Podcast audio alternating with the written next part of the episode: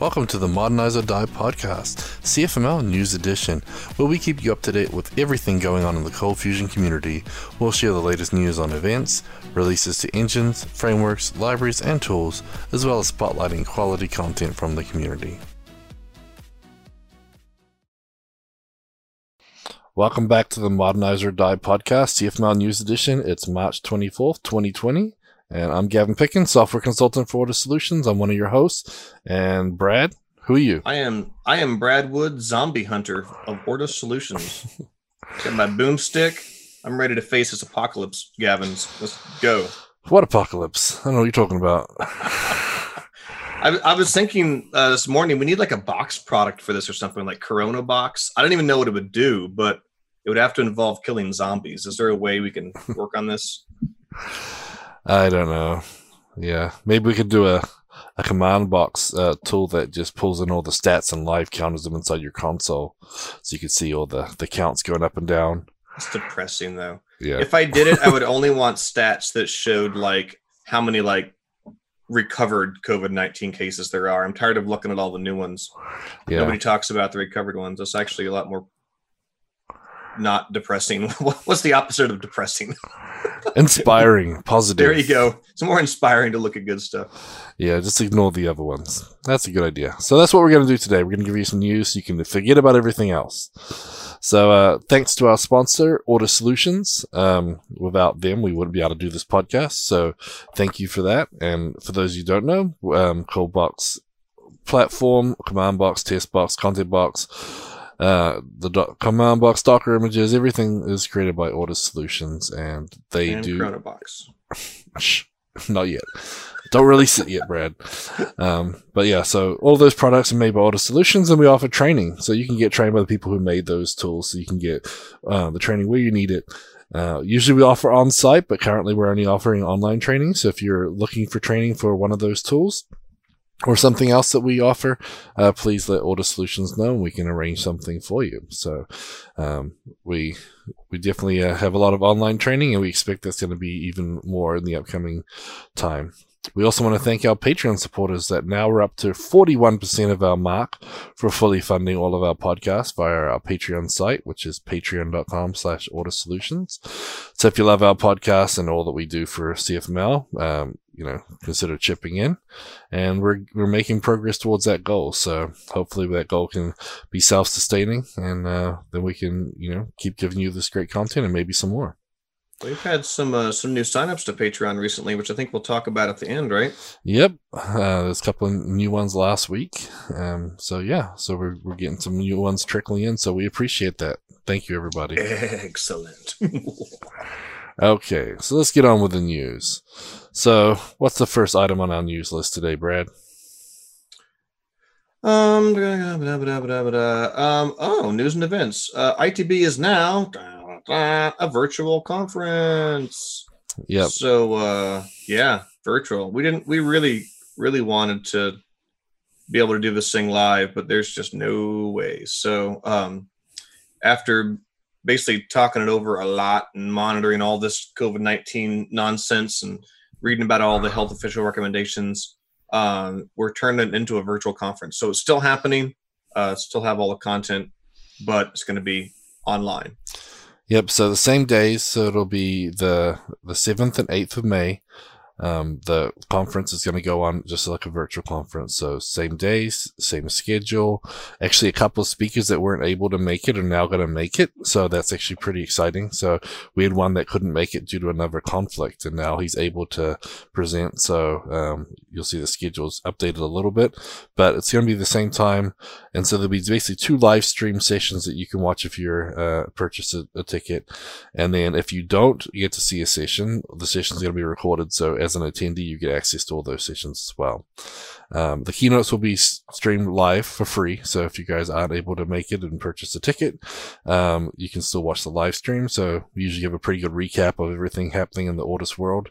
Um, so the keynotes will be free and the conference tickets since we don't have the in-person conference, we don't have to worry about all the hotel accommodation for all the speakers and the hotel venue itself and all the food. Um, the ticket prices have been slashed dramatically. So the conference ticket prices are one ninety nine, and as I mentioned, that gives you access to all the recordings as well. So I think it's actually cheaper than we had the video package last year for the conference while the conference was on. So that's that's a pretty good deal, I think.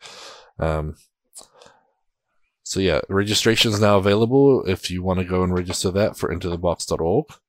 Um, everyone has been asking about the workshops though. What about the workshops? So we decided instead of trying to get all those workshops scheduled the same day before, the two days before, um, we were going to basically postpone those. So um, you should be getting refunds if you purchase tickets already for the workshops what we're going to do is we're going to schedule them at later times and we're, we're trying to work out the schedule. Um, we're probably going to have at least uh, maybe one or even two a month and just spread them out over the next few months. So that way if somebody wants to take enter to bdd they have no conflicts they can just take that one. And then when we do the containerization one if you want to do it you can sign up and do that. And so we're going to spread them out uh, a little bit so that way everyone can take what they need to um, and that gives us you know more time to concentrate on delivering the right workshop experience. Um, with sessions, it's not as much crowd interaction. It is nice to have that crowd interaction though. That's something we'll miss with the online. But with a workshop, we really do like to be, you know, talking. We look to you look over your shoulder, help you with things. So we want to make sure that that experience is, you know, up to par. And so if we want to have a bigger registration of workshops, we have to make sure we schedule the right number of helpers and have Zoom rooms with breakout sessions so we can have like little groups. Um, so we're going to make sure that they're, you know, they're top quality workshops as well. So we'll give you more information on the workshops as we get them. Cool. Mingo Hagen pointed out in the chat that apparently we uh, tweeted out the link to last week's video. So that's where all our all our live viewers are. They're busy watching last week's, I guess. I wonder if they've noticed it yet. Really? Huh. Yeah, I just tested it. I clicked the link and it opened up the March 17th podcast recording. Oops. So I'm sure oh. there's at least 100 people right now, probably just oh, you know studiously what? watching last week's recording. Actually, I didn't change the title on it, so it says last week, but it's actually this week's. Whoops. So let me Is update it? that right now. Sorry, people. So, yeah, the, the link had the wrong name on it. Whoops. But uh, but, the link, I, but it's actually a link to an hour and 14 minute video, though. It's not a link to a live stream. Oh, then I really messed up. So sorry, everybody. so, uh, well, Mingo figured it out, so we can't we can't trick everybody. Okay, well, I'm going to share this. Too smart for I'm going to reshare this link right now, just in case. So, I must have shared the wrong one. Well, it never hurts to get more views on on the previous recordings. Okay. okay. Also, uh, did, did, I zoned out? Did you talk about the 2019 videos? No, I did not. So go for it. All right. So last year's Into the Box videos were recorded, and they are on sale now for nine dollars and ninety nine cents. Is that the real price? Is it that cheap, Gavin? Yeah, we're doing a discount just to let everybody, you know, give some more content for those who are in between nice. jobs or lower jobs, and they're looking for content to so, learn. And you're bored. You wanting to pick up some stuff? Didn't get to make it to Into the Box last year. There you go. Boom. 10 bucks and you can watch all of the videos. So that's through our Vimeo on demand service. So where do they go to uh to purchase that? They go to vimeo.com and then on demand slash ITB 2019. Here we go. The There's link. a big green button that says buy all 9.99 stream anytime. Yep. And it's pretty nice. You just go in there and you can even download them to your devices too. So if you got a tablet or something and you know, maybe you're a you're in the, the backyard with the kids playing or whatever, and you want to watch some videos, you can uh, watch Brad talk as he likes to do. Got the uh, backyard again, or you can watch John walk in and off of the camera. yep, exactly. So, but yeah, we dropped the price for 2019, and I believe 2018 is uh, the same deal. So um, I'll get that link and add to the show notes as well. I think it's the same link, but with 2018 on the end of it. I'm going to try it right now. All right, I just tried to post the link from 2019 in the chat. Okay see if YouTube lets it through. Yep. Does I YouTube approve? Yep. So 2018 uh, is not just the, that one there, so I'm gonna have to find it for you guys, and uh, we'll add that to the show notes. So, but yeah, I believe 2018 is discounted as well. So, try to give you some extra content for cheap, and hopefully get you excited about 2020, and that way you guys will register for that one as well. speaking of 2020 and microservices architecture, uh, we also have this Adobe webinar coming up, trends and challenges. Uh, so Elishia Dvorak is doing this one. Looks And like it's going to be. March 25th. Dang. So when is that? 9 a.m. Pacific. So 11 a.m. my time. Okay. So it's going to be right before the the Fusion Reactor one. Yeah. So Fusion Reactor has theirs uh, basically March 25th at 3 p.m. Eastern. So yeah, 12 o'clock is Elishia's Eastern, and then three hours later, Fusion Reactor has theirs. I, I like how we like half our times are in Pacific and half of them are in Eastern. I think we should just consolidate and do everything in Central. Split the difference. Also, I'm in Central, so I'm selfish. I usually try and put one or you know two or three of them just in case people can't do the math because I really I really stink at this. I've been here like 20 years now, and I'm still struggling with these. And then By here, he means the U.S. yeah, sorry. All right. So anyway, the, the Adobe one uh, discuss, discussing microservice trends, architecture challenges. Uh, just reading a little bio here. Uh, applications of organically grown exist in different states. Uh, usually inherit a hybrid of a monolith, with addition of services. So this is just kind of talking about uh, how Adobe Cold Fusion gives you tools to break stuff into a microservices architecture. Now, what I'm not sure is if this is really covering any like new features in Cold Fusion 2020, or if it's just kind of a gener- generic like how to use Cold Fusion. Yeah, this is more of a generic one. And actually, when they uh, did this one at the, I think it was DivCon or something with DivFest up in, uh, I think it was in Oakland, the one that uh, Adobe just went to a few weeks back.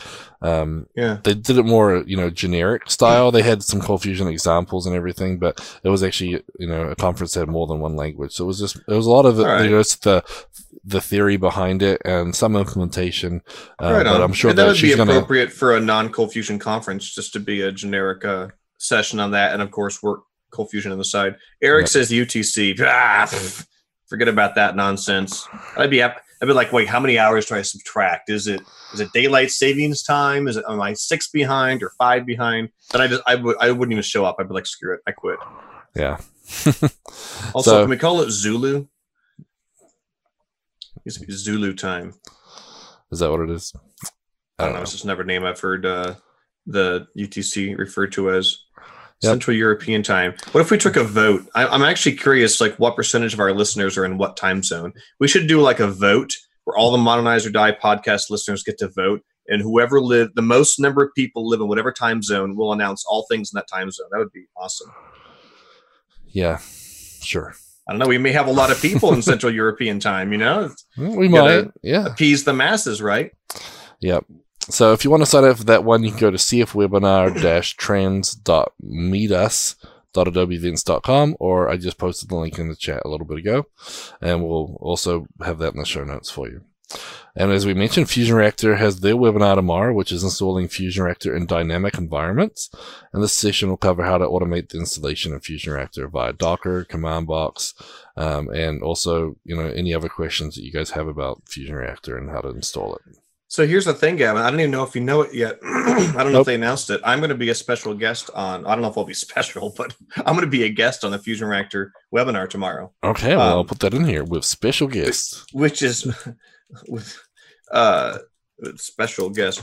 Um, which is why I was curious if it overlapped the Adobe webinar because I was like, are they going on at the same time? Um, so yeah, so the Charlie Arehart's helping out um with the Fusion Reactor stuff, and uh, Mikey they bugged me and said, hey. Do you want to come talk about the command box portions of this? And I was like, yeah, I love to talk and flap my mouth. So sure. um, so anyway, I'll be uh, I'll be helping out with that tomorrow, which is 2 p.m. Central for you Centralites. Yep, or lunchtime for me. Lunchtime for Gavin. Yep. And so while we're talking about times, Charlie said that he's Central Time, even though many cities that are west of him are actually on Eastern Time. don't get don't get me started on weirdness.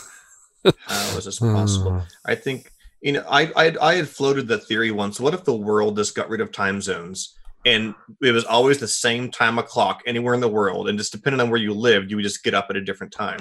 I, Hey. I think that might actually be easier because when you scheduled a meeting, it would just be like meetings at 8 p.m. and it wouldn't be like what time zone. It'd be like the world all has 8 p.m. at the same time. The the weird know. part would be is that most people compare bedtimes, which would not be confusing. And kids have enough trouble reading a digital clock these days, let alone a normal clock. And if you threw in random times. That'd be crazy. I have no sympathy for the so-called kids, Gavin. yeah. Uh, Time zones are a nightmare. I Darn agree, Generation Z or whatever letter we've made it to now.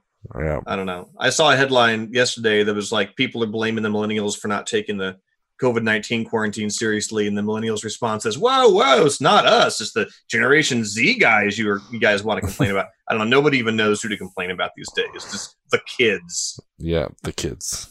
kids coding in Node and Python. What do they know? Yeah. So that's tomorrow. You can register on the fusionreactor.com site. They have a, a blog post, and we've got the, the link, which I don't think Brad copied yet, so I'm going to beat him to it. No, I didn't. Sorry. Okay. And then if you're not sick of webinars by then, on Friday, um, Michael Born is doing um, one on CB Elasticsearch. So that is 11 a.m. Eastern, 10 Central, and 8 Pacific. And I don't know the rest. I guess GMT minus 5. So, yeah. So Michael Born is going to be talking about CB Elasticsearch and giving you a, a rundown of how to get started with that and why you might want to consider using CB Elasticsearch. And you can register for that one on ortussolutions.com slash events slash webinars, where you can also see our previous webinars we've done. So, okay.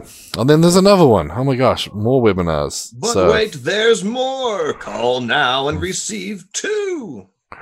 so yeah, Elishia is doing um, another Adobe webinar, Journey Through the Adobe Fusion Performance Monitoring Tool. So if you guys haven't used that, It's Journey to the Adobe Fusion Performance Monitoring Tool. Yep. So in April 9th, so that's a couple weeks away now. Um, but she's got um, the session basically is all demos, no slides. So just going to be walking through the performance monitoring tool, show you how different things work, and she's got a bunch of code that'll run and try and you know trigger off events so you can see them popping up in the performance monitoring tool. So uh, if you guys are using Adobe Cold Fusion, this one's included. I can't remember if you have to have an enterprise for it though. It's one of those ones that um, I don't remember forget. what I licensing. bet Charlie well. knows. Yep, Charlie, give us an answer and we'll share it with those from, from the chat. The question was, do you have to have Adobe Cold Fusion Enterprise license to get the performance monitoring tool? Does it come with standard? I don't believe it was it was purchas- purchasable like separately. I think it just came with your license. Yeah, I just don't know which license. So See, when I had played with it, I had just like downloaded the trial of it, I think, and so I hadn't messed with the license. okay. So we also had a couple of webinars last week in case you missed it. So John Farrar had a webinar about Cold Fusion Community Education 2020 and beyond.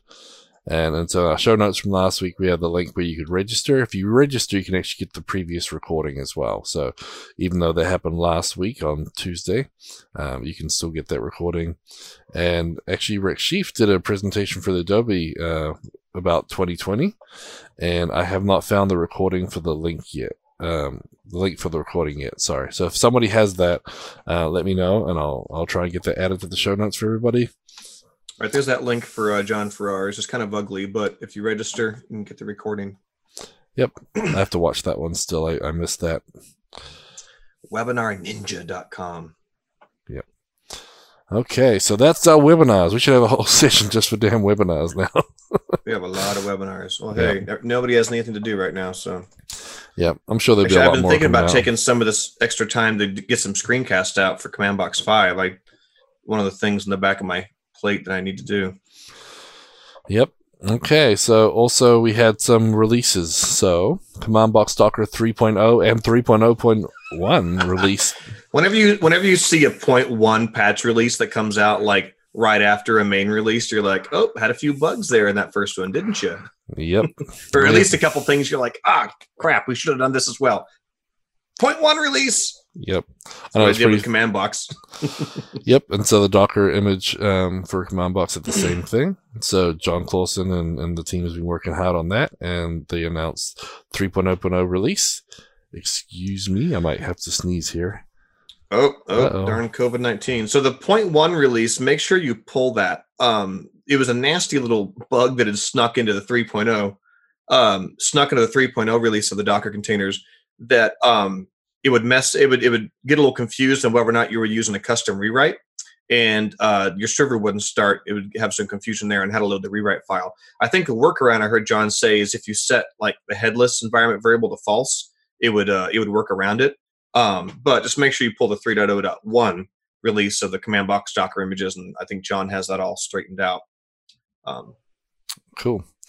So yeah, I'll, I'll uh, John didn't bl- put a blog up for the 301. He just announced it in some of the social media channels. yeah. But uh, there's a link to the 300, which has kind of a list of all the new features. There's uh, some compatibility changes in this one.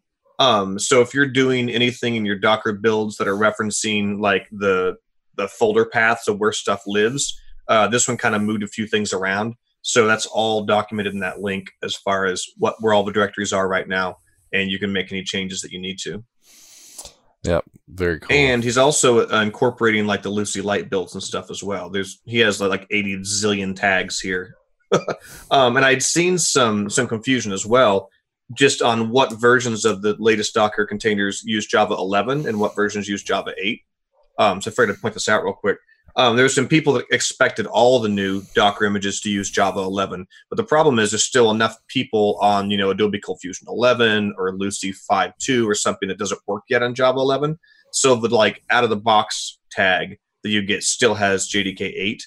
Um, and then as, as he talks about here in the blog post, if you want um, JDK 11, then he has a list of tags that include that automatically. So anyway, it's all documented. Just make sure you skim over that so you're using the right tag and you're getting the right Java version all that good stuff. Yep.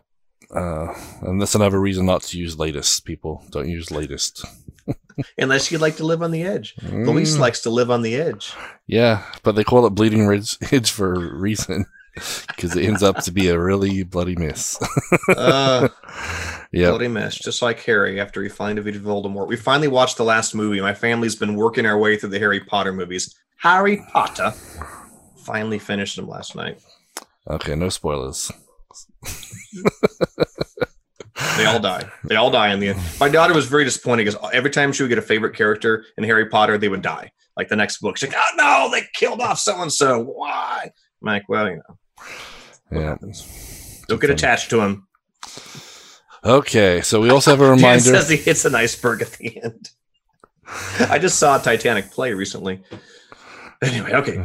State of the CF Union. Go on, go on, Gavin. Yeah. So just you. a reminder that uh, the state of the CF Union survey is out, um, and so we're, we're getting responses. I think um, Michaela announced that we have about 400 responses so far. Um, Four and hundred did it go up? Jeez, I think it had 376, 400, somewhere around there. Wow, I believe great. so.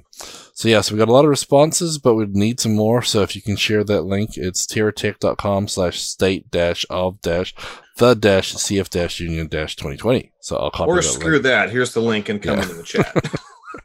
um, come on, people. We've got like over three thousand people in the CFML Slack team. There might be some like fake accounts in there. Thirty four hundred. I know we can get more than five hundred people to come take this silly little survey. So Yep. Get on it- it. It's not just silly though. We do actually use that data to help us um, build tools at Ortus, and I'm sure Lucee and Adobe um, pay attention to some of that stuff as well. So it's it's useful for everybody. Um, so definitely share that, and um, if there's something missing off the list, let it, let them know as well, and they can add that um, that option and go from there.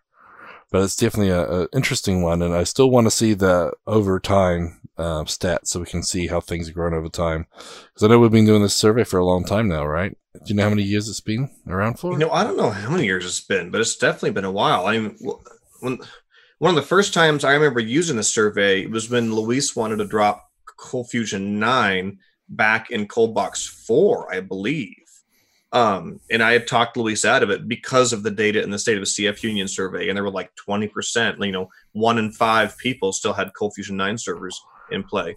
Um, and so whatever the heck that was, it's at least that old. Yeah.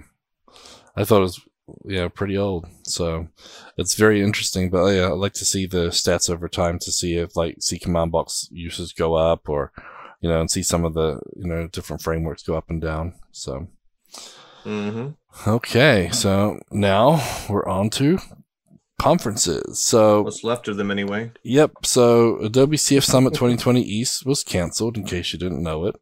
Um, the pre-conference workshop, the Ortus Solutions, was canceled for that. The post-conference workshops for that was canceled.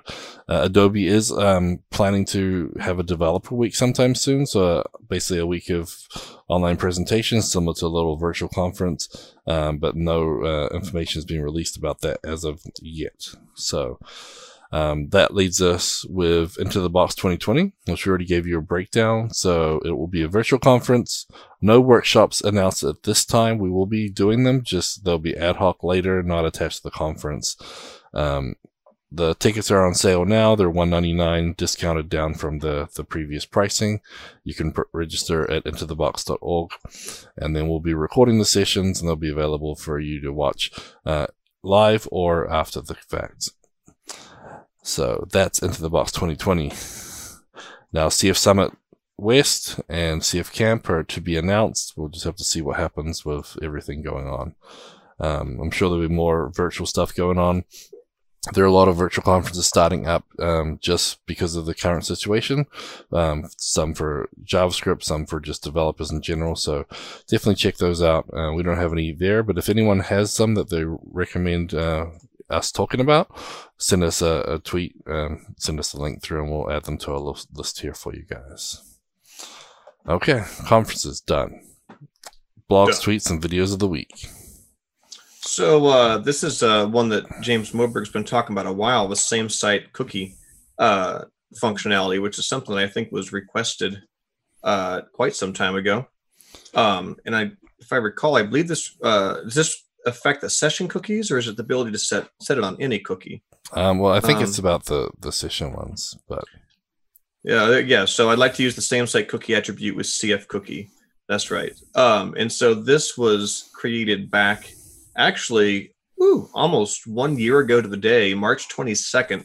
20, oh, two years ago to the day, 2018. So two years ago, this uh, this ticket was put in, and it didn't make it in the last um, Adobe update, but it it has been released now as a hot fix. So if you were just dying to be able to use the same site attribute on your cookies in Adobe Cold Fusion, uh, there is a hot fix out now, which is built for Adobe Cold Fusion 2016 and 2018 um, that provides this functionality. So that just, uh, I think, was announced this morning. If I yeah, and I have a, a blog post later on where Charlie was talking about that, and he updated the blog posts with the newer information too. So we'll we'll get to that and give you a link to that one as well.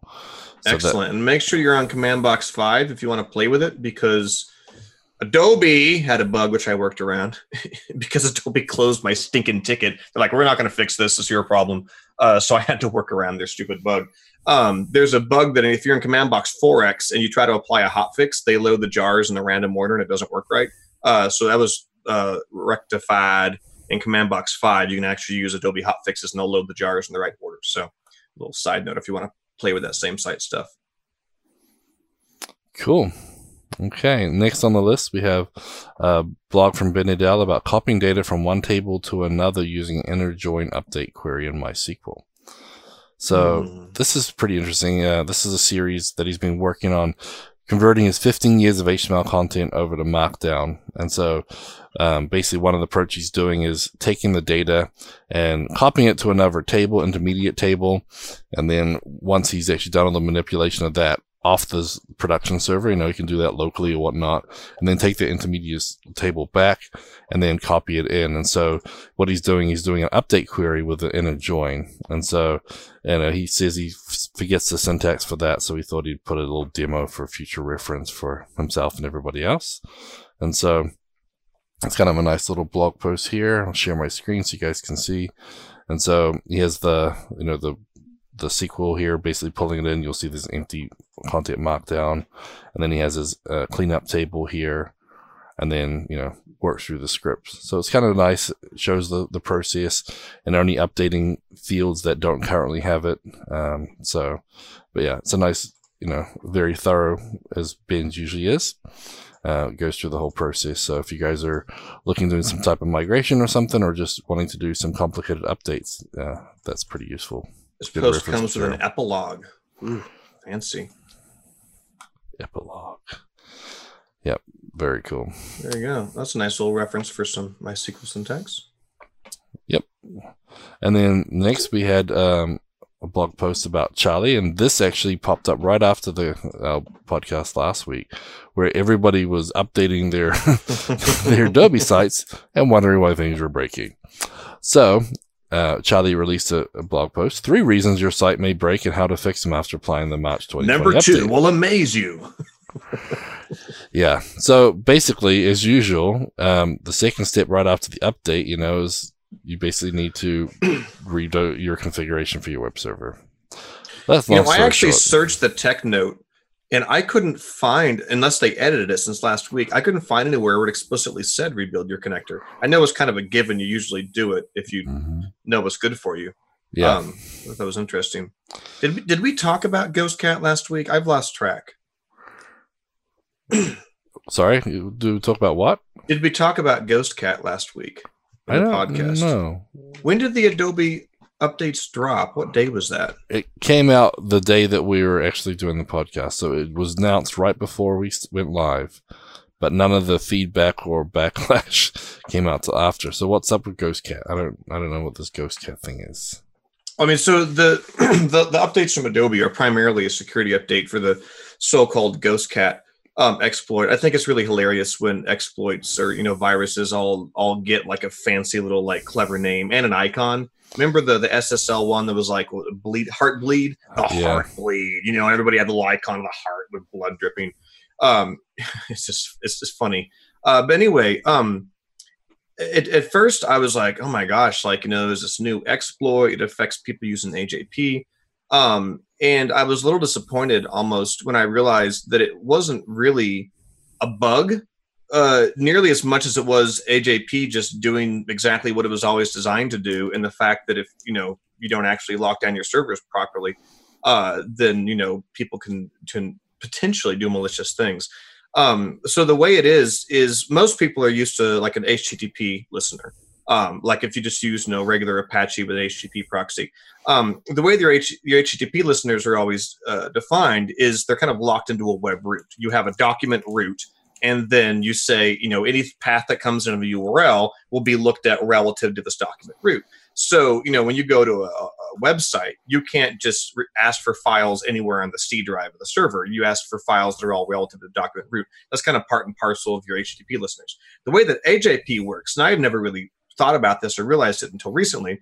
But um, AJP is a protocol that's largely used between um, IIS and a backend web server. The Adobe Cold Fusion built-in connector is essentially a modified AJP listener.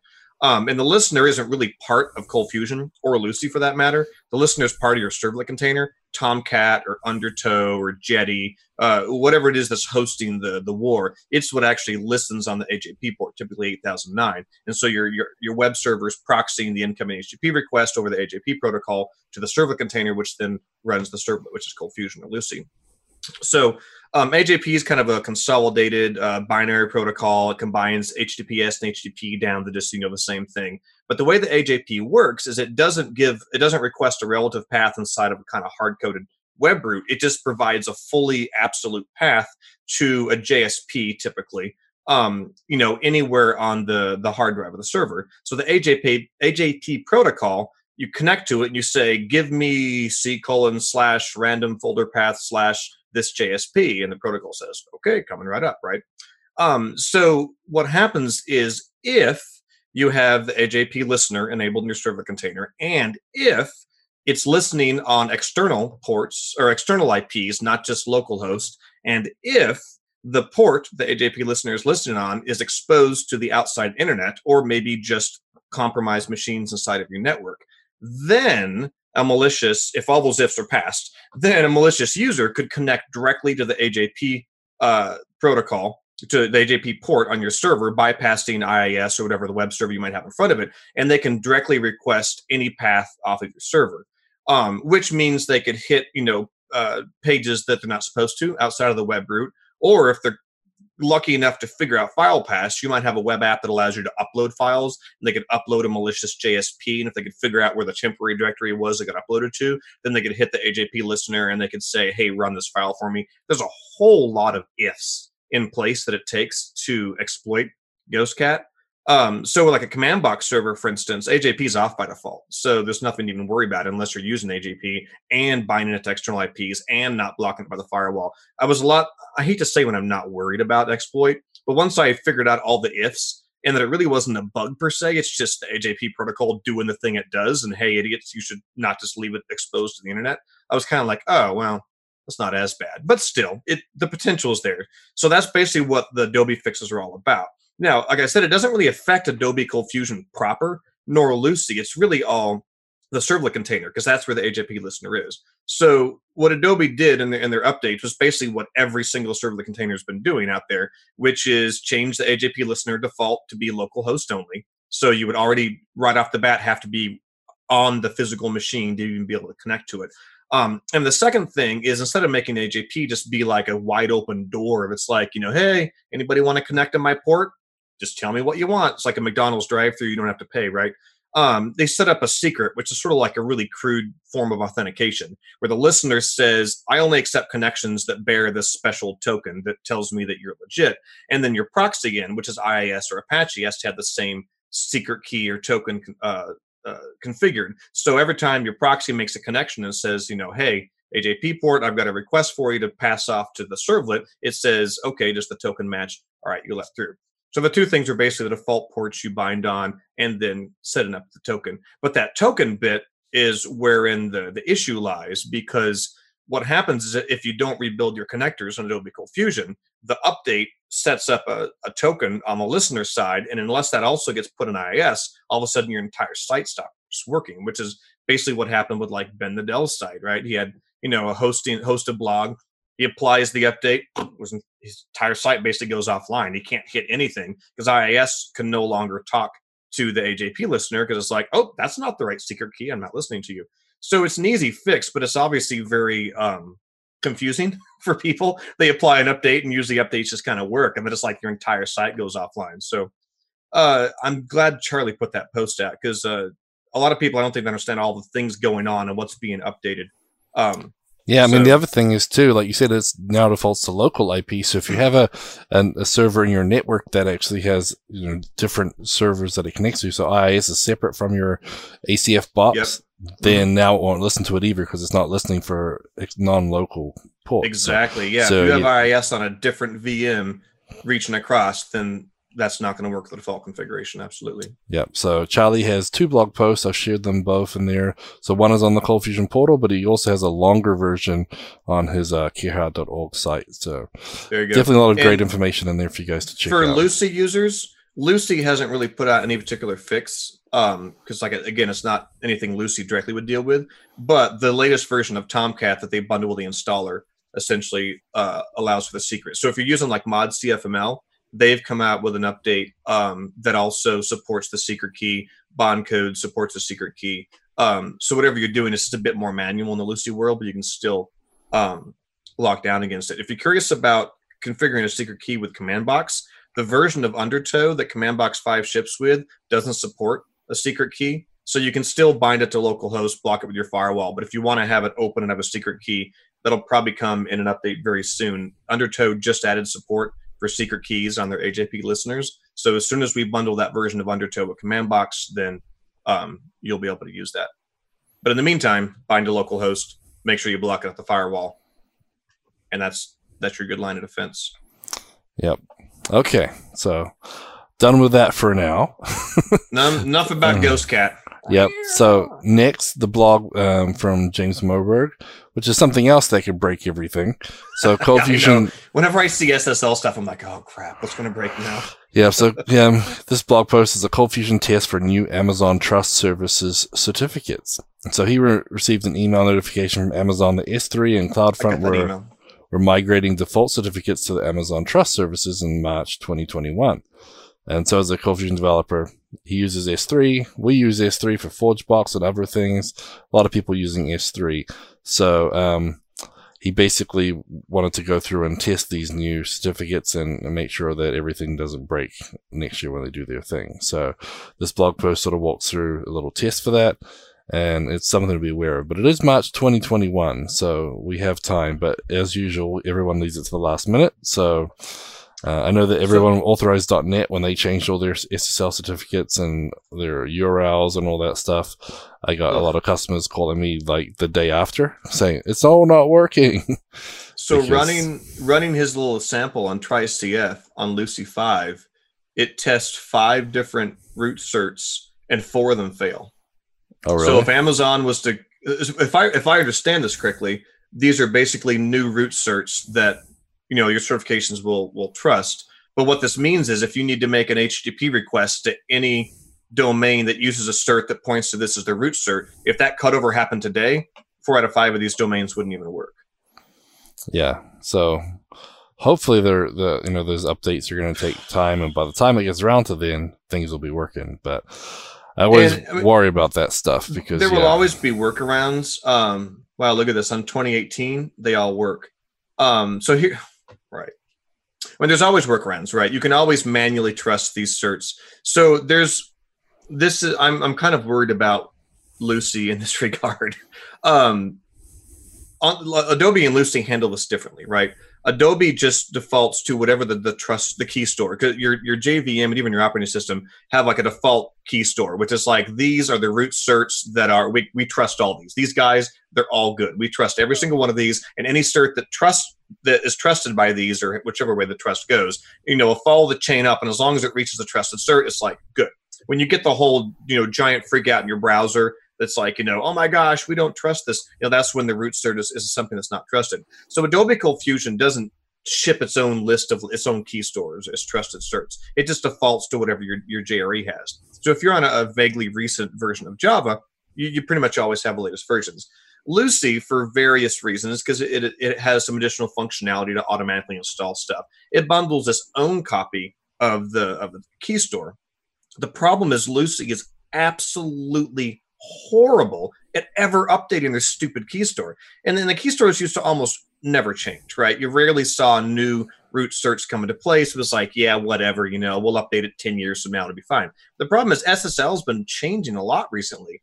And Lucee will have tickets just rot away in their backlog years of people being like, "Hey, we can't use these new GoDaddy certs because the you know the key store that Lucee ships with is like seven years old. Can we update it?" Um, so I'm actually a little worried because like Lucee needs to like get their butts in gear when it comes to this stuff. I'll be really honest because it, it's just it kicks bites people in the butt like over and over again. So Lucee needs to like actually somebody's probably create a ticket for it because it might be like 17 years before Lucee gets around to updating the little little key store. So um anyway, I hate to rant about that, but like this has been like a super big pain point for people. And Lucee's been really bad about it because they had this like crazy old key stores they bundle and they never, ever, ever, ever update them. Um, and so uh, I hope this doesn't turn into a pain. When's the cutover date on this, Gavin? It says March 2021. So we have so a year. basically a year. Ugh. There's there's other parts to this conversation, which is there's a ticket that Joe Gooch put in quite a while ago, which uh, suggested that Lucee implement uh, a workaround that would actually like completely solve this.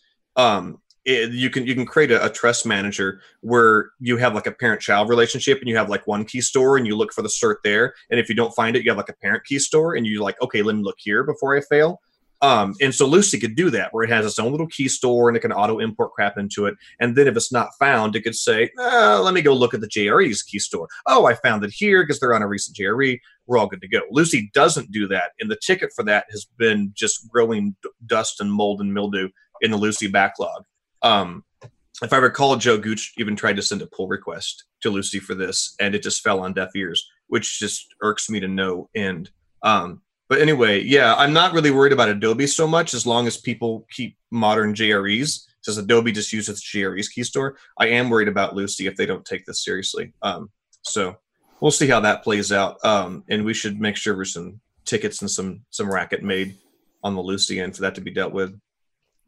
Yeah, thanks, I mean, James Moberg, for pointing this out to the community, though, because yeah, because it's it's a big deal. I mean, imagine if all the S3 stuff broke. I mean, all of I mean, if ForgeBox stuff breaks and everything else. I mean, yeah, we've we've got to make sure that we're on top of that because that could cause some major problems for a lot of people. Yep. Okay. Okay. Enough ranting. I'm ranting about everything today. Let's everything say something positive ranty, about Gavin. Lucee, huh? say something positive. I say a lot of positive stuff about Lucee. Adobe thinks that's all I ever say about Lucee, but if they listened to me, they would know. yeah. Well, apparently, um, Lucee actually released something. Was Zac Spitzer released? Lucee something? didn't release nothing. Zac Spitzer released something. So he released the Lucee Log Viewer. So um, he's finally on got around to publishing no this on ForgeBox. Yep, that's what I'm saying. I thought this has been around for a long time, or did he just like spice it up or something. Well, he's done some uh, more features, I guess. Um, so aggregates all logs from a single combined view, search by date or string, auto refreshing polling, filter by Your link severity. of broken, Gavin. The link Your that in, your oh. link in the show notes. well, He did he rename the package? He oh, he have. did. He renamed it from Mm. Lucee Log Viewer to a GUID. Oh, that's not good. So, Well, it's not bad, but I hate it when people do that. but yeah, so the link in his in his blog post is wrong, and the one we shared is wrong. But um, apparently, it is available there somewhere. Um, but it's got some nice features and whatever. So you know, I mean, So- Adobe Cold Fusion has like a built-in log viewer. All the you know out of the box log files. You can go into the web administrator. You can view the logs. Um, Lucee has like twice as many log files as Adobe because it has the silly web and server context. Um, but there's no way to like view them in the admin. And if you're on a remote server you don't have file system access to, it's a total pain in the butt. So this is base. This basically fills that that need there. Um, so which is which is pretty nice. Oh, he also resized the image on his README. I looked at this package yesterday, and the image was like flying off the edge of ForgeBox, like overlapping the boxes. I was thinking to myself, we should probably fix our CSS so packages can't do that. Um, so uh, you should be able to install this. I haven't actually tested it. I, I've seen the blog posts. I've read about it. You should be able to install this from your Lucee administrator. It should show up as long as you're on Lucee 5.3 or later. It that automatically pulls all uh, ForgeBox Lucee extensions in. Um, or if you use this uh, ugly GUID in the URL, you should be able to use the uh, the JVM args. Everything's a, a, a sore point with me, Gavin. I argued with Micha years ago and begged him not to use GUIDs as the like primary IDs for packages because I thought it was the most like worthless, ugliest, hideous thing you could possibly imagine. I'm like, please, Micha, for the love of all things beautiful, like don't use these GUIDs. like, I mean, because the whole thing is he wanted uniqueness. I get it, right? He wanted to make sure the two extensions on two different providers wouldn't have the same ID but fine, right? Like use like for the reverse domain name syntax or something, you know, com.spitzer.logviewer, right? That would be unique and it would actually be readable. But no, no we have GUIDs in a Yeah. manifest file. I hate everything about it. good times. Ah, we're supposed to be saying good things about Lucee, weren't we? so many things that I'm annoyed about that I wish I could go back in time and change. Yep. Okay. So next on the list we have a, a blog post, and this is a an This is a good interesting one. Yeah, but we want to share it. Um, so Ben Nadel, obviously big community member, um, had an interesting post where he says, "As a man, I could be a better example than I have been." And so, yes, this all started from years ago at a conference. A woman came up to him and said, "I really appreciate what you do, but I think you're a terrible person." And um, so I guess you know at first he was amused at the sentiment, you know, um, but the the long story short is that when he was younger, he'd like to try and get people's attention and get a rise out of people, and made some you know made some uh, blog posts that reference women's physical characteristics and you know hot or not style ratings, and that was kind of like a Yeah. The well, his blog was called Kinky Solutions. And I mean, everything was kind of themed in a sort of womanizing fashion. Yeah, and and you know if you've ever met him, and that's kind of what he says here. It's like he's an introverted person, shy, doesn't want to offend anybody, and a super nice person and everything. You know, by the blog post like this, it wasn't coming across that way.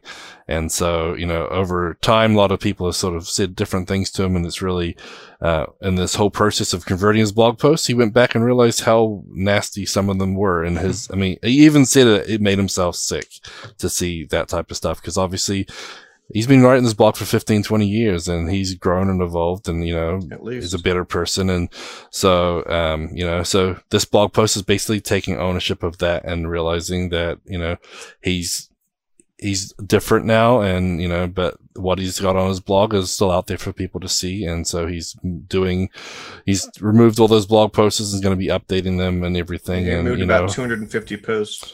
yep. And so yeah, this took a lot of guts for Ben to to Yeah. say that. Um, and, and Ben hasn't blogged like that in years, yeah. but all the old content was still out there. And I mean, I would see tweets where people would find it and they'd be like, "Ah, what kind of douche is this guy?" You know, and it was stuff from like 10, 15 years ago. So Yeah, and so as he, you know, he he's basically took ownership and says, you know what, I was just trying to be, have fun and whatnot, but I was wrong. I made bad decisions, and you know, and so it was a really thoughtful blog post, and you know, I think he's you know, bravo for taking ownership in it.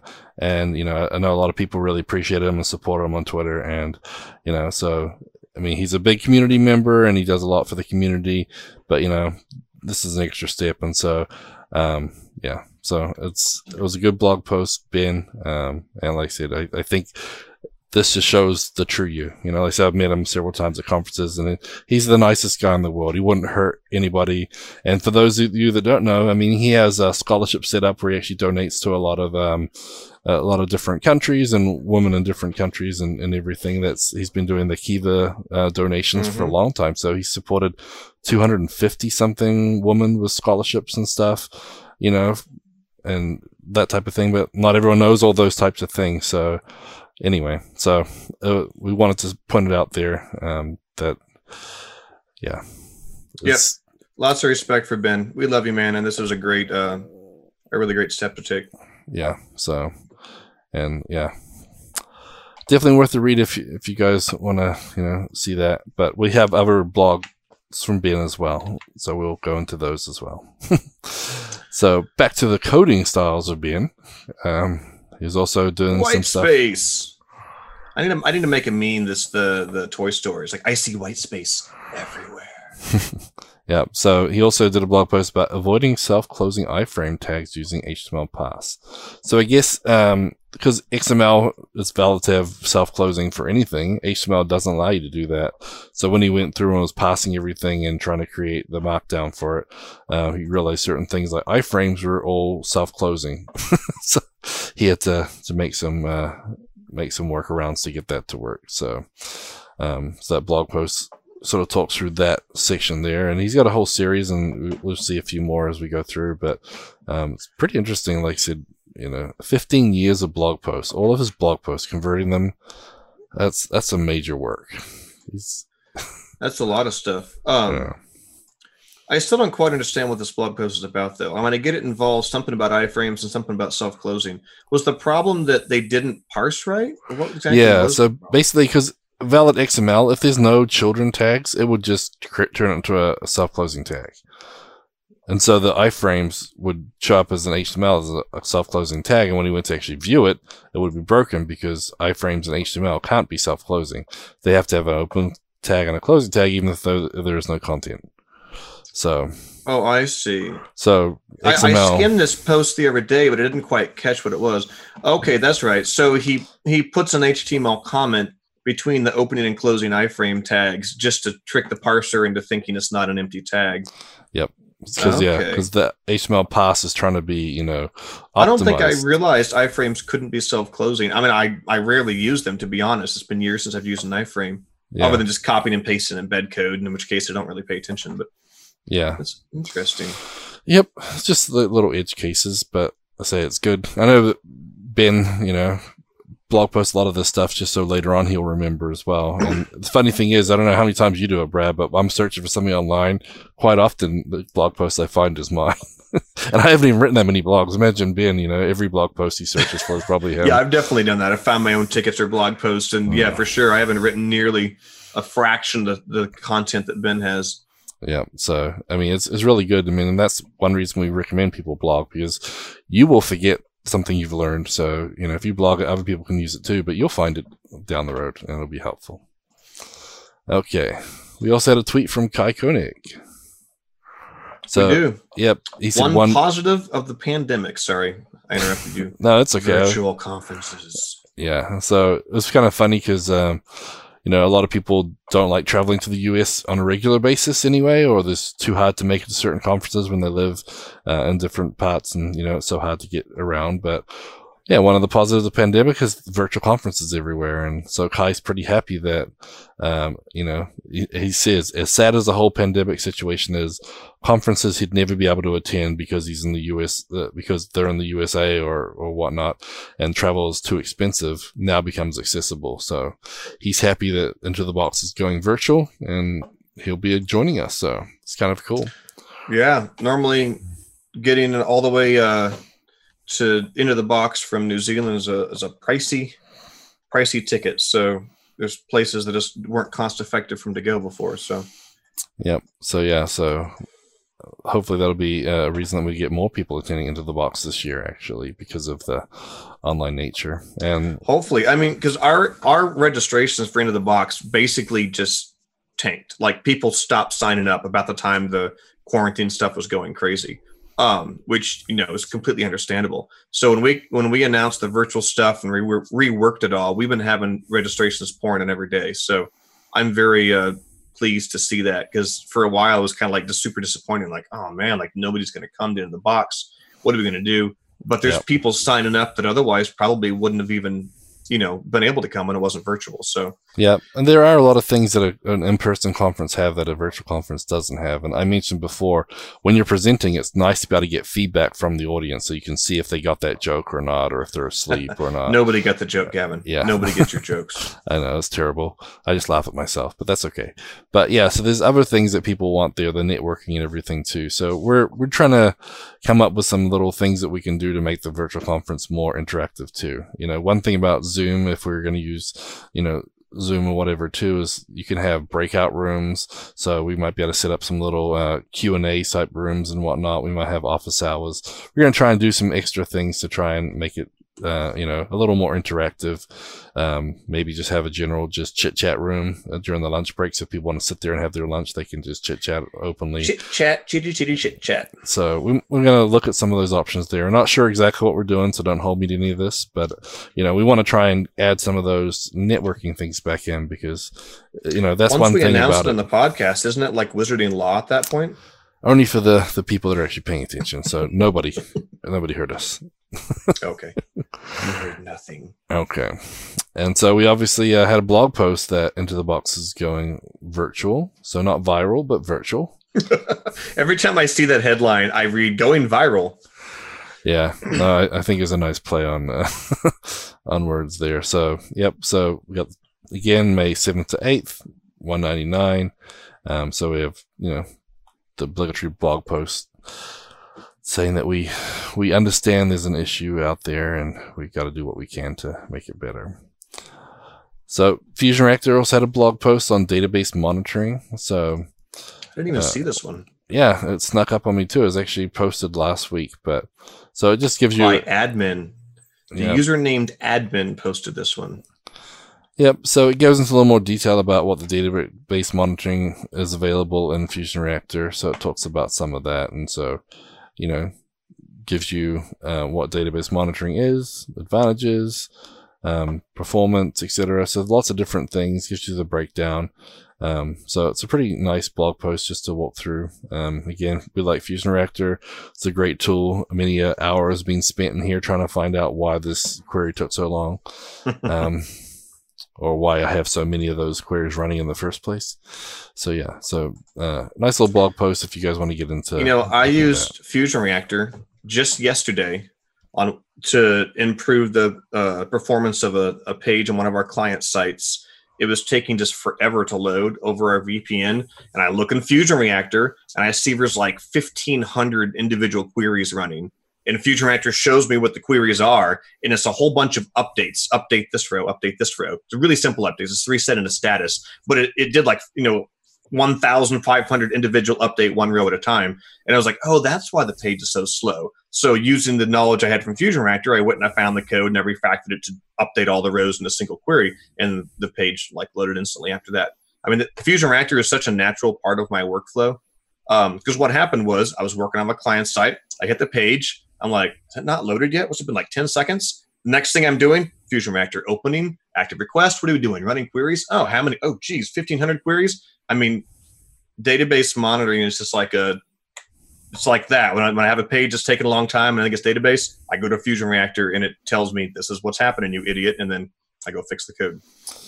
yeah, definitely a big plus. Uh, yeah, we've done a lot of work on that lately. A lot of legacy migration. That's one of the big things you'll you'll go through and just see what is it actually doing. you know, so what on earth is it doing? So uh, another blog post here from Charlie about the addressing the same site cookie issues before Adobe offers an update. Um, and so there was an update here, so he actually does update the blog post. So um, Adobe does address the problem now. They have that little hot fix, but before that, there was information in there as well. So, um, what is the site the same site cookie issue? What can you do? And then it actually links to James Moberg's uh, UDF, his user defined function that he created. So if you guys are looking at that, um, you know, you may want to look through this blog post there as well. Again, There thanks. Charlie for sharing that information. I like Charlie, like he brings all the information together and puts it in one place because sometimes you can find it, but you got to piece it together yourself. But a lot of times Charlie doesn't write a lot of the articles; he'll just bring it all together and, and present it in a way that you can just, you know, It solve your problem. consolidates. Yep, exactly. Okay, we also had one um, from Ben again dealing with HTML pass and how. Well, this is a great picture on his website here. Here's some of the troublemakers. but um, I didn't X- get that picture. I got a different picture. uh, reading XML values from X, sorry XML text values from XML document produced by HTML Pass and Lucee. Um, he said that originally there were escaped HTML entities like this. Oops. Uh, but then um, when you basically pull out the HTML text, it's the unencoded entities. So he wanted to try and get them back because obviously he was converting them over to Markdown. He still wanted those HTML entities there, so he had to work through the process of you know basically going through and getting the the entities back the Out of curiosity, why did he need it to be HTML encoded as part of the markdown? Um, I think it was because some of the like greater than or less than signs would mess up as HTML, and so But if you wanted to, if you wanted to escape meta mark characters that are meta characters from Markdown, wouldn't you apply a Markdown escaping to it, not an HTML escape? Or does Markdown use HTML escaping? Well, a lot of times Markdown allows you just to put HTML in it. I think a lot of the time that's what he was doing. Um, so I have seen that where Markdown engines will let you have like a div tag and they'll just let it pass through as HTML. yeah. So I mean, as far as I know, a greater than sign wouldn't like break a markdown document. Like, I don't think greater than is a special character in markdown, which is why I'm kind of curious, like, what the what, what's this premise based on?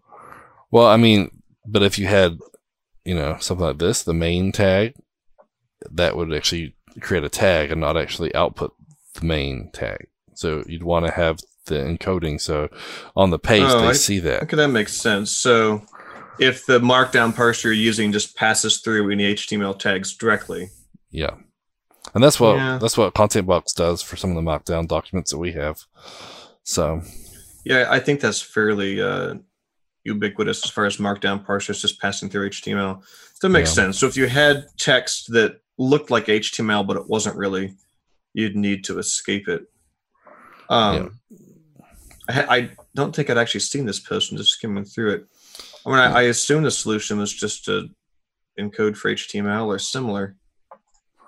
yeah. I'm So- trying to find where he actually shows how he fixed it. Looks like he's using the the toString and then listing the rest. toString produces a f- the following string where it has the encoding. So it's Huh. Yeah. I mean, I just would have taken the text and then re-encoded what I wanted to be re-encoded again. that's just I think it's You know, like ex- extract it out of the XML into its pure original form, and then based on what you're putting it into, in this case Markdown, if required, re-encode whatever bit you want encoded. I wouldn't have necessarily tried to like get the original. I'd be like, let the XML untangle itself into text and then re-encode it based on the input. But yeah. Hmm. I don't know.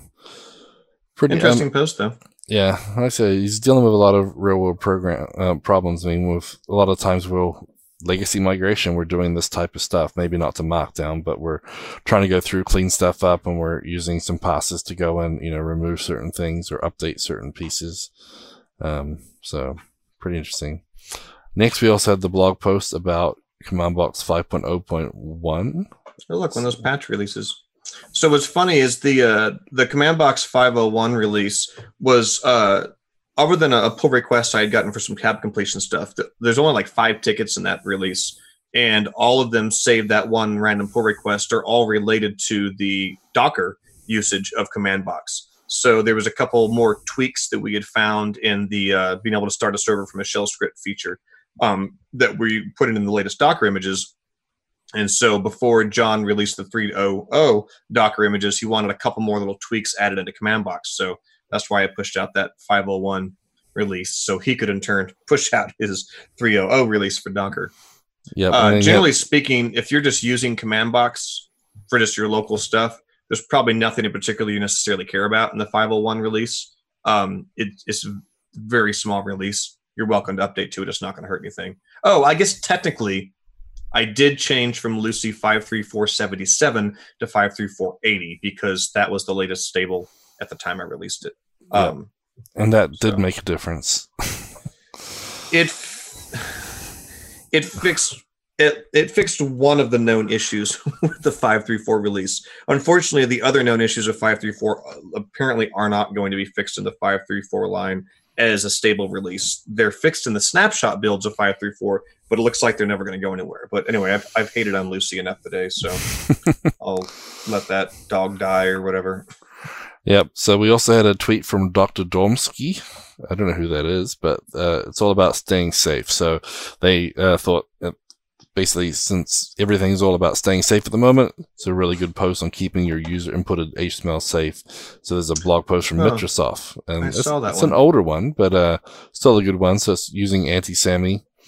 Um, so if you guys haven't used AntiSamy, it's a it's a library to basically help you with cross-site scripting and stuff like that. So um, so yeah, basically you have dirty input, your policy file and gives you a clean output. So there's some, um, you know, some different options, and there's a ForgeBox package for it, of course. So you can use AntiSamy. Um, but yeah, I'm pretty so, sure the latest version of Adobe ColdFusion has AntiSamy baked in, does it not? Um, probably does. I know This that Lucee example shows him loading a bunch of jars manually. Does Lucee not added that feature? This, and I was trying to see how old this blog post was because I don't know when they posted it, but I believe mm. this hmm. is not a, a recent one. Oh, it could be just a repost of an older blog. Yeah, they just yeah, right. they There's just no like one. date that says when it was posted. So if they do now, it was like 424 2019, so I'm probably guessing that'd be a good time for it. So it's about a year old. So I sort of hate AntiSamy only because I think people use it in the wrong place. I think people get confused about what AntiSamy is for, and they use it for purposes where it's not intended. It's like the the fix all. Oh, I'll pass everything through AntiSamy. That'll fix my problems. Um, AntiSamy is only if you have user input that you expect to have HTML, like a forum where people can put bold tags around things, but you just only want to allow a subset of HTML tags. B tags, A tags, you know, I tags are, are acceptable, but I just don't want these other tags. AntiSamy is not intended for a form where a user is just putting in data which should never have HTML of any kind. You just simply want to be able to escape that data without putting it on the next page so it can't have malicious things in it. But I've seen people overuse AntiSamy like, oh, I'll just pass everything to AntiSamy. That'll solve my problems. No. But anyway, random rant about that. Um, most the, the funny thing is most people don't need AntiSamy when they use it. They think it's like a general purpose. This will make your site safe, and it's like no, it's for inputs that you expect a subset of valid HTML tags. It's the only time you should be using AntiSamy. But anyway, I don't, I don't know. That's another rant of my own. I get. Yep. we should so start a new podcast, rant. Brad's rants. Oh, well, you know, I don't. If any of you British people might listen to uh, or might be familiar with the show Mitchell and Webb or that Mitchell and Webb look, um, uh, David Mitchell's soapbox was a spinoff from that, and it was just basically the the the character. I say character is his real name. David Mitchell would just sit and rant for like five minutes about like how Americans misuse the Queen's English. You know, the Queen's English. um, he doesn't quite talk like that, but it's just funny. And of course, the British do like biting like making fun of you humor better than anybody. Um, I was showing my daughter some of those. Yeah, it could be like the Brad Wood soapbox. I sit and complain about how people don't sanitize their form inputs. Hey, you've got we, you've got several subscribers in the live chat already, so you have a new podcast in the making. well, Brad, if you get extra time during this pandemic, start a rant podcast. I'm sure you've oh, got geez. plenty of well, content. Let me get the screencast out of it first. okay, so we also had a live uh, a tweet from Matt Clemente about his live streaming. So last week he also live streamed. So it looks like every Wednesday about five thirty Pacific, eight thirty Eastern, seven thirty Central PM for all of those. Uh, he's been live streaming every week. I don't know if he's going to be doing it this week or not, so we didn't. No, I haven't had it. a chance to watch any of them. I see them on Twitter, but Wednesdays have always been a church night for me, and so I'm always heading out of the house. But now that I'm stuck at home for the rest of my life, I might actually be able to tune into one of his one So of his things. So yeah, so uh, we got the link there um, for the the tweet as well as the link to the video from last week. But he's basically building on top of what he did last week, which was building custom commands. So we'll see if he's got another one this week. So, but yeah, thanks for sharing, Matt. And he usually blogs about them later, so uh, I'm sure we'll see a blog post about that coming soon. And he has actually Right. an older blog post that I missed last week because there was so many last week I couldn't keep up. Um, Well, but- we're almost done. Yep. We're like, like an hour and fifteen now. yeah, what Brad's happens when rants. Brad starts ranting? Is Yep. So David Yeah. Bry has posted on the Cold Fusion portal saying, can't find Cold Fusion talent. Maybe it's time to re- reevaluate Mm. allowing remote work. And that's pretty timely considering everyone has to work remotely now. quite timely. So uh, this might even be more important because now people can work from home. They are working from home and they might realize that it actually works, although people are looking at the numbers too much and not actually working. But um, so his blog post was basically saying developers are always looking for jobs, jobs are always looking for developers. Maybe if they allow remote work, everyone can get a job and people can find the He- people they he need. kind of goes and- through a bunch of like common issues people have with remote work, and then addresses them and says, "Well, here's how you can work around that." So yeah, and so I think it's a really good blog post. And yeah, sorry I missed that one last week, everybody, but it makes even more sense this week. So um, yeah, I like this section. Donald Duck, Duck was ahead of his time. Is pointing out the fact that Donald Duck is like dressed from like the waist up and he's naked from the waist down, which is a. I, I may not be even wearing pants right now. Who knows? As long as I don't stand up, we don't want to find out. secret. yep. So pretty good. Okay, so let's jump that. Let's get into find a job. So we have several jobs this week. Uh, right now on getcfmljobs.com, there's 25 jobs from 21 companies, 19 What? locations, and five countries. One in my backyard, Overland Park. That's Yep. like the next suburb over from me. Yeah, so the If two new ones this is. week. Oh, Uhlig. I know Uhlig. They have Yep. a lot of cold fusion stuff. Yeah, so a full-time They use software Coldbox developer. too. They use Coldbox. Cool, cool. So yeah, I don't know so if they use it for everything, but I know that I I actually uh, I applied at Uhlig years ago. Um, they're a, a pretty cool place. Yep. So they have a full-time software developer, Cold Fusion at Overland Park, Kansas City or Kansas, I guess. Not is that Kansas City in there? It, well, I mean, it's in the Kansas City metro. Uh, Overland Park is on the Kansas side of a state line. Uh, I mean, it's kind of just right in the middle of the metro over on the Kansas side. But yeah, Okay. So um, that was posted on the twentieth, and also there's another job posted on the twentieth, full-time Cold Fusion developer at Chennai, uh, Tamil Nadu in India, and so that's available on the cfmljobs.com site as well. So there you go. Cool, cool. Okay. So, ForgeBox module of the week. Scott Steinbeck just mentioned it actually in the in the channel. Scott Steinbach. Whoops by Eric Peterson with some recent contributions by Scott Or if you're a Steinbeck. Midwesterner, it should be oh. just drop the first half of the word. Sure. so this uh, interactive debugger for exceptions in CFML and Coldbox, uh, they blatantly copied it from flip.github.io slash whoops. Imitation is, is a serious form of flattery, Gavin. Yep. Um, it's got a lot of cool stuff. So, yeah. Um, basically, um, what it does, it takes a, a simple error debugger, and I think I even have a video here somewhere. If I can find it, I can share it. But it it replaces the default error template in in Coldbox, right? Yep, but this is what it looks like for those who are watching. It actually allows you to click on the different piece of the stack trace and see that focused, and even gives you a little open button now to open an editor directly from from the actual you know error message, which is pretty neat. So a lot of times it's hard to go find the trace and then go back and find where it's actually being called, but it'll do it for you. Uh, give you the open editor and it opens in eight different types of editors too. So there's stuff for like VS Code and even Atom and stuff like that, Sublime. So pretty neat. Um, but yeah, it's had a lot of updates recently from Scott, but it really makes it a more usable interactive debugger instead of just a line of, you know, a whole bunch of text. And I hate going through stack traces. So And I think Whoops has pre- been around for quite some time, if I recall. Yeah, that's um, what I remember them saying something about a long time ago, but I'd completely Let's look at the versions tab on ForgeBox, Gavino. Oh my gosh. June 13th, 2017 was in V1 of Whoops was published. So it's been around for like two and a half years. Yep, and Eric's um. You know, basically on his little soapbox trying to get it as the default um, error template for Coldbox 6. We'll see if Luis will cave to that request or not. Yeah, But, I think that would be awesome. I mean, because all you have to do is basically just set it as a setting uh, to be the default default uh, thing. You want to take any bets on if we do that on how long it is before people like let that slip up into production and it's like the default production thing. yeah, because the one thing about Whoops is basically if that module is installed, uh, it basically takes over the error handler. And so if you and it basically accidentally, shows you the code, right?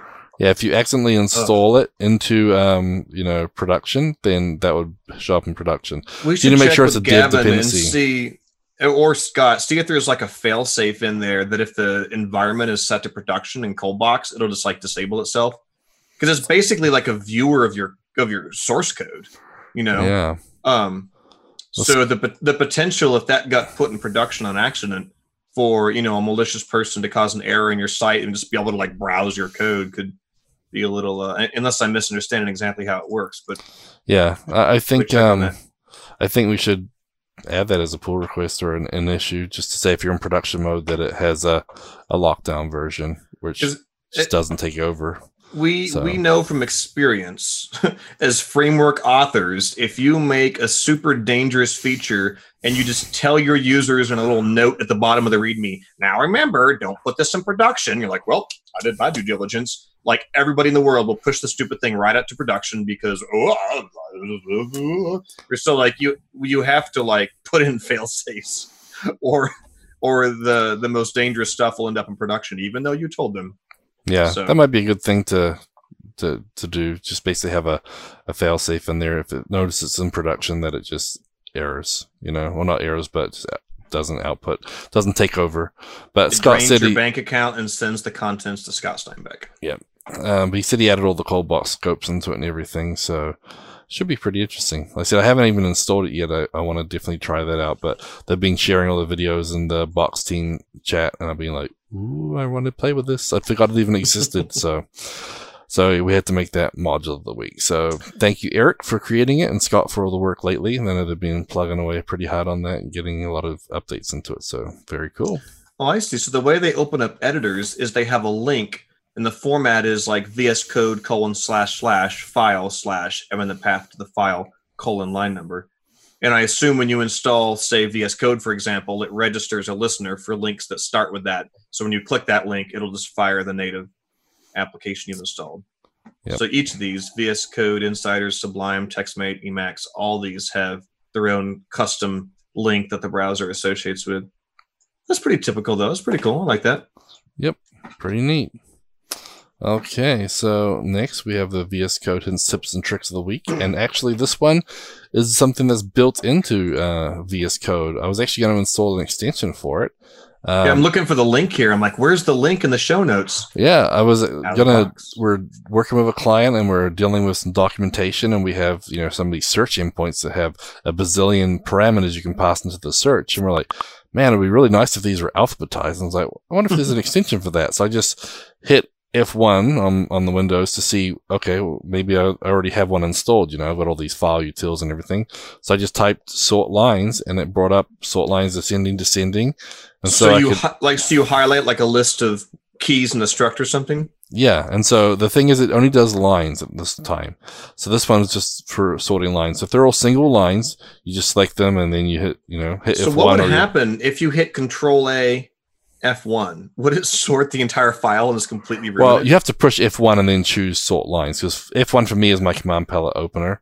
you know Mhm. so but yes that's what i did accidentally on a struct and it organized all the curly braces to the end and all the keys to the top and all the that, that could go wrong pretty quickly. thankfully undo works The, Uh, it would be it would be a cool like, kind of extension of this feature to be able to say sort all the functions in a file alphabetically. But of course, that's obviously a bit more complicated. You'd have to know where the functions start and stop, and it'd be different per language. But yeah and i know there is um you know a bunch of different extensions out there but this one just sort lines is easy as that so if you pull up your command palette type sort lines it'll give you ascending descending and it'll allow you to sort your line so can you've you got a bunch of condescending though? That's my favorite.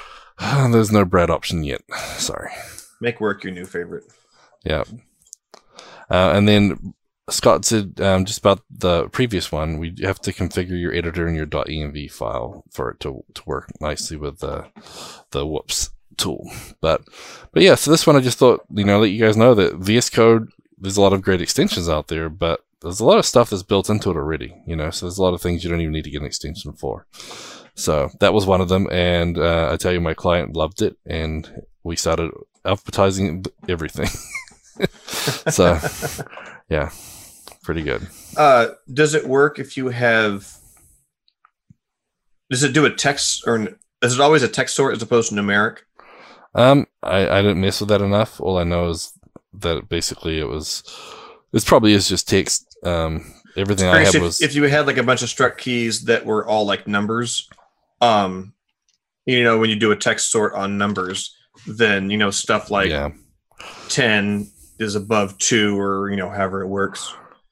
Yeah. I got you. I mean, I, I'm assuming it's just simple text. It doesn't didn't seem to have anything special, but I was just working with some simple, um, you know, arguments to uh, functions and stuff like that. So nothing too fancy, but yeah. So there's a lot of good features in there. The sort lines works pretty nice. So, um, yeah, make sure you alphabetize your parameters and stuff to make your life easy when you're trying to figure out which of the 35 things here you're actually going to use. So, okay. All right. Well, that brings us to our Patreon supporters, including our new supporter. Who's that, Gavin? Katie Holmes is a new supporter, and Isn't we like actually an actor. uh, she married Tom Cruise. Wow, I didn't know she even listened to us. yeah, I think that's is it Katie Holmes. I don't even know. I probably got it wrong, but yeah. So Katie Holmes is our newest supporter. So thank you, Katie. And I believe we have another one even that I haven't got the name of. So we're, we've been adding quite a few lately. So we appreciate all of your support. And for those that don't remember, um, Patreon support goes directly to supporting this podcast and our other podcasts that we have, all in the Modernize or Die podcast family. So Soapbox, CFML News, as well as the conference podcast. And once we meet our goal for that, then the, the funds for that will also go to help things like command box, ForgeBox, call box, content box, test box, etc. So we got a lot of great um, um, levels there. So if you go to patreon.com slash ortus solutions, you can find all of those, uh, those different plans. So if you want to, you know, even something as little as $10 a month all goes to help us. So we really appreciate all your help. So you're going to complain that it's your turn again, right? No, I did it last week. so, okay. It's your turn. My turn. Okay. So thank you, Andrew Davis, Brian White, Calvin Stedden, Da Lee, Dan Card, Daniel Garcia, David Bellinger, Dadia Lesnicki, Don Bellamy, Eric Hoffman, Gary Knight, Jan Yannick, Jeremy Adams, John Farrar, Jordan Clark, Joseph Lamoree, Katie Holmes, Laxma Tirahadi, Matthew Clemente, Mingo Hagen, Richard Herbert, Samuel Knowlton, Scott Steinbeck, VJ, and Yogesh Mether. So thanks everybody. Uh, we really appreciate all your support via Patreon. And you guys can see your names listed up on ortussolutions.com slash about dash us slash sponsors. And you can see some of the other sponsors that we have as well. But uh, if you guys would like to find out more, again, patreon.com slash ortus solutions. You can see all the packages available. So you can support this podcast. So if you're still listening after all this time, you know, maybe you'll like us enough to think about supporting us. But Maybe our longest podcast time ever. Time it might be. 1:30? Oh my gosh, we might need to break this out into different sections. And I'm actually thinking about uh, taking some of these podcasts and ripping out all the the CF the VS Code uh, hints, tips, and the the ForgeBox modules and making their own little channel. Little little chunks. yeah, because Not people a bad idea. might want to do that. Political just, podcasts do that. They have like an hour long podcast and they kind of break up little chunks. So people that don't want to, don't have a full hour, but they want to get a little sound bite, will do that. yeah. So maybe we just do that and just take Brad's rants and take out an hour and twenty five Mm. minutes of this podcast. You're gonna say, yeah, there. that's gonna be like ninety percent of the time. We nothing left. yeah, so we might have a few extra things, but anyways, well, thanks everybody. It's time for bed. Uh, had a long one today, but uh, thanks everybody for listening, and yeah, hopefully you guys can uh, go sign up for ITB 2020 online, and we'll see you guys all there. See you next Adios, guys. Bye.